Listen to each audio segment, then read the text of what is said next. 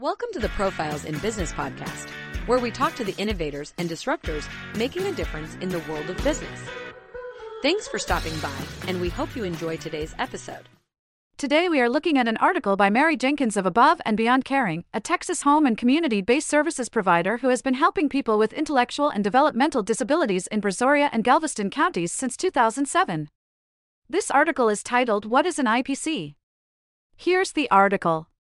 An IPC, or Individual Plan of Care, is a plan for participants in the Texas Home and Community Based Services (HCS) program. It is maintained by their case manager and includes information about the individual's needs, goals for care, and the services they will receive to meet those goals. The IPC is an important part of the HCS program because it ensures that individuals receive the care and support they need in a safe and effective manner.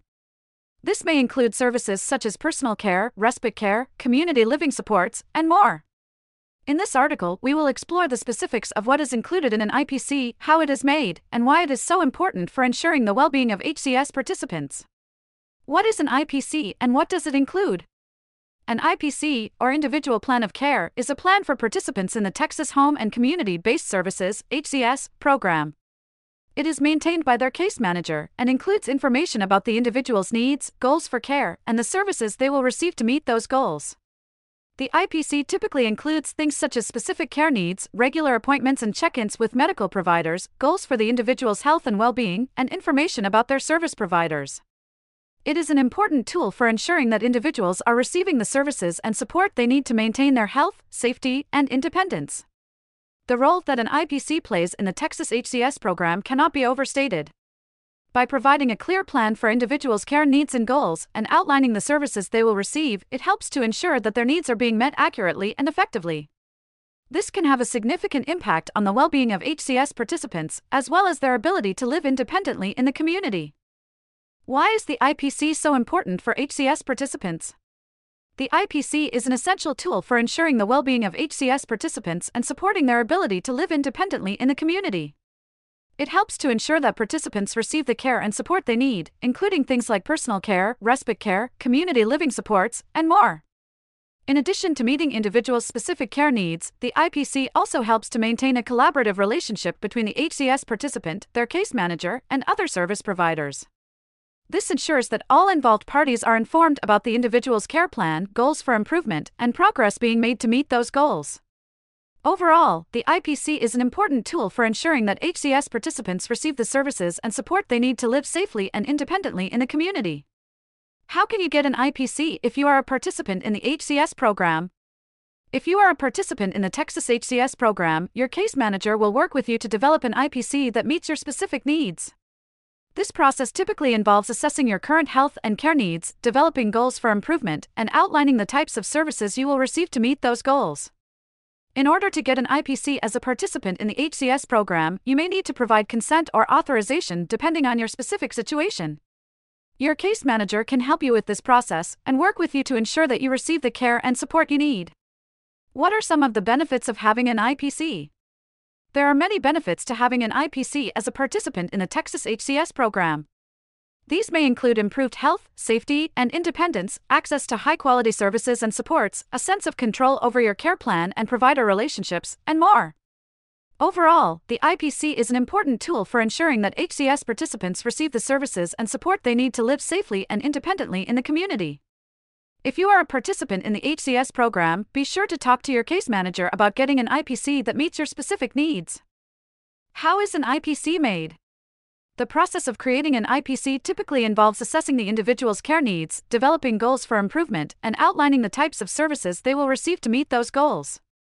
This may involve working closely with the individual, their family or caregivers, service providers, and other relevant stakeholders. Ultimately, the goal of the IPC is to ensure that the individual's care needs are being met accurately and effectively, while also supporting their ability to live independently in the community. A typical IPC planning process involves gathering input from a variety of stakeholders, including the individual receiving care and their family or caregivers.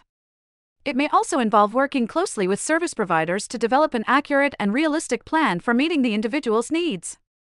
Ultimately, the goal is to ensure that individuals in HCS programs have access to high-quality services and supports that help them remain healthy and safe in the community.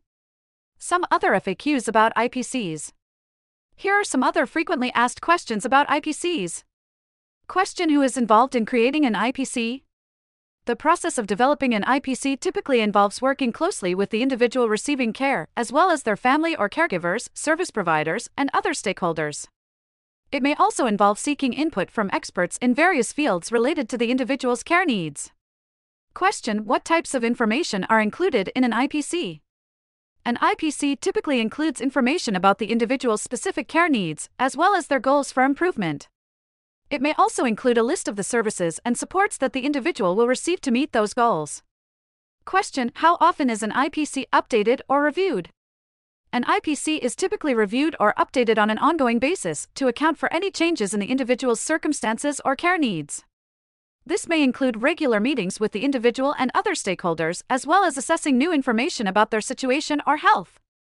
Question: how do I get an IPC? In order to get an IPC as a participant in the HCS program, you will need to provide consent or authorization depending on your specific situation. Your case manager can help you with this process and work with you throughout the planning process to ensure that your needs are met effectively. They can also connect you with other relevant resources, such as service providers or support groups in your community. With the help of your case manager, you can get the care and support you need to thrive in your community. Question: can changes be made to my IPC after it is created? Yes, changes can be made to an IPC at any time to account for any changes in the individual's circumstances or needs. If you are a participant in the HCS program and need to make changes to your IPC, your case manager can help you with this process. They will work with you and other relevant stakeholders to ensure that your IPC accurately reflects your current situation and needs. Question: what if I don't have an IPC? If you are a participant in the HCS program and do not have an IPC, you can talk to your case manager about getting one. They can help you with the planning process and connect you with other resources as needed. If you have questions about an IPC or a need of a HCS provider or day hab facility in Brazoria or Galveston counties, please reach out to us at 979-202-0055 or click the Contact Us button above today. We would be happy to talk with you about how we can help. Thanks for checking out the Profiles in Business podcast. Be sure to like and subscribe to keep getting more great content. See you next time.